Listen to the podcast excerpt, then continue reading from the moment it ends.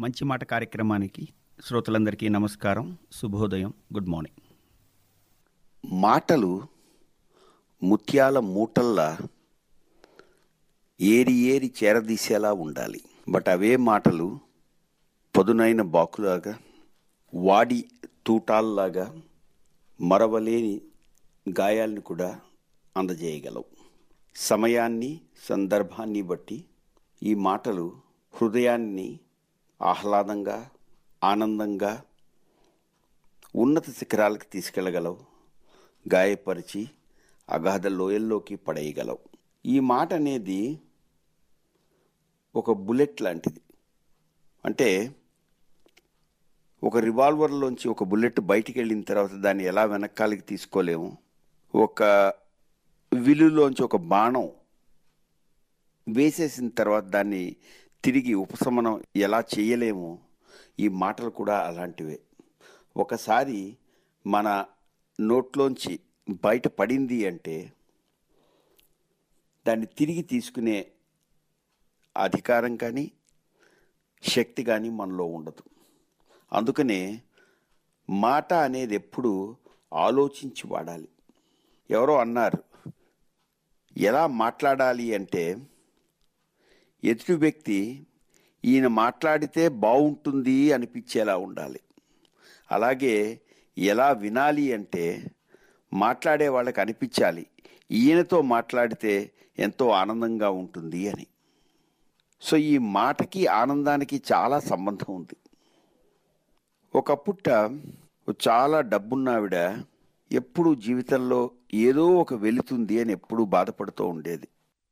పొట్టలో ఏదో రకంగా ఖాళీ మనస్సులో ఏదో రకమైన వేదన అనుభవించలేని ఒక రకమైన వెలితి ఆవిడలో ఎప్పుడూ కనపడుతూ ఉండేది.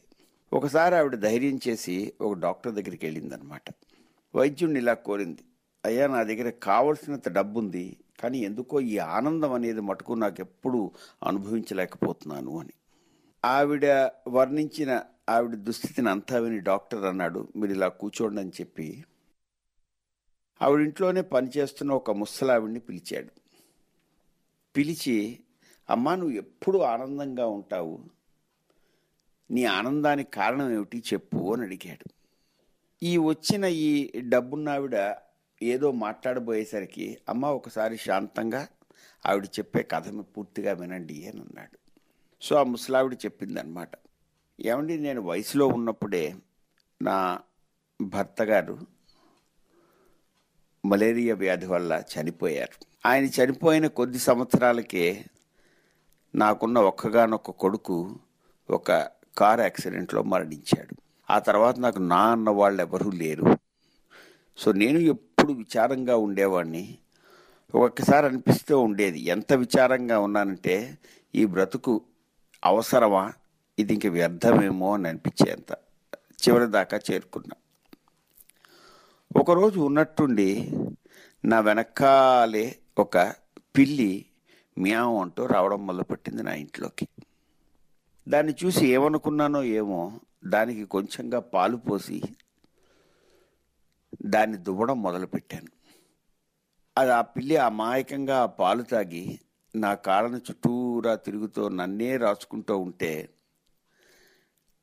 నాకు జీవితంలో ఎప్పుడూ లేనంత నవ్వొచ్చి ఆనందం కలిగింది.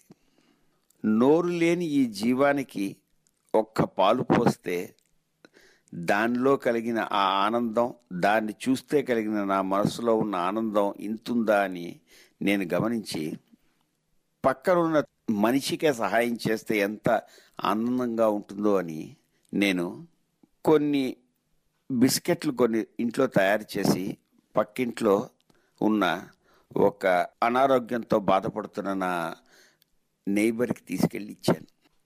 ఆ రోజు ఆమెలో ఉన్న ఆనందం ఆమెలో ఉన్న వెలుగు చూసి నా మనసు ఎంత హాయిగా అనిపించిందంటే ఆ రోజు నుంచి నేను చేస్తున్న ప్రతి పని నేను చేస్తున్న మాట్లాడిన ప్రతి మాట రెండో వాడికి ఆనందం కలిగించాలి అని చెప్పి మొదలుపెట్టి ఆ రోజు నుంచి ఇప్పుడు దాకా నాకు నా మనస్సుకు కలిగిన ఆనందం ఎంతంటే రోజు పడుకునే ముందర అనుకుంటూ ఉంటాను. నా అంతటి అదృష్టమైన వ్యక్తి ఇంత బాగా రోజు నిద్రించే వ్యక్తి ఈ ప్రపంచంలోనే ఉండరు అని చెప్పి. ఈ కథంతా వింటున్న ఆ డబ్బున్న మనిషి కళ్ళల్లో నీళ్ళు పెట్టుకుని డాక్టర్ గారితో అందనమాట.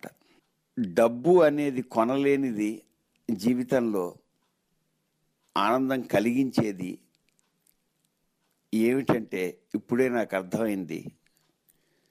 ఎదుటివాడిని సంతోషపెట్టడం అని చెప్పి పనిచేస్తున్నవాడికి డాక్టర్కి కృతజ్ఞతలు తెలిపి ఆవిడ తన జీవితాన్ని ఆనందంతో నింపుకోవడానికి వెళ్ళిందనమాట రెండో వాడి ఆనందంలోనే మన ఆనందం ఇమిడుంది అనడానికి ముఖ్యమైన సహాయం చేసేది మన నోట్లోంచి వచ్చే ఈ మాట.